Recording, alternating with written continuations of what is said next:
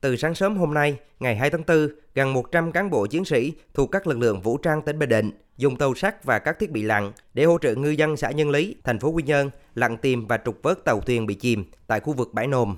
Ông Phạm Văn Bình, 58 tuổi, trú xã Nhân Lý, thành phố Quy Nhơn cho biết, thuyền máy của ông bị lốc xoáy đánh chìm xuống biển vào sáng ngày 31 tháng 3. Đến sáng ngày 2 tháng 4, gia đình ông được thợ lặn hỗ trợ tìm kiếm thuyền máy của gia đình.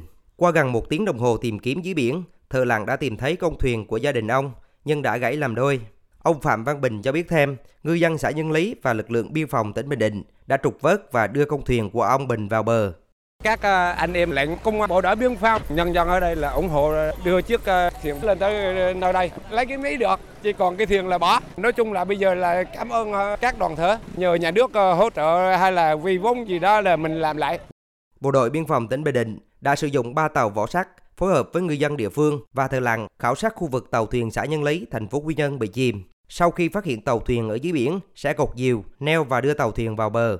Ngoài ra, lực lượng trên bờ gồm công an, dân quân và các lực lượng khác sử dụng xe múc để kéo tàu từ bờ biển vào khu vực an toàn để sớm sửa chữa.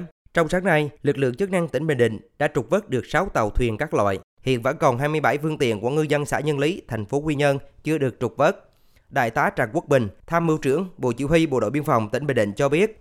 Do nước đục thợ lặn xuống để mà cột kéo kết nối lên trên tàu rất là khó khăn. Thời gian thợ lặn xuống làm việc khoảng 1-2 tiếng mới hoàn thành xong được một cái phương tiện. Số lượng phương tiện này đậu gần nhau cho nên là lưới nó phủ ràng buộc giữa các phương tiện này phương tiện khác. Khi mà gỡ tách riêng từng phương tiện để đưa vào thì thời gian rất là lâu.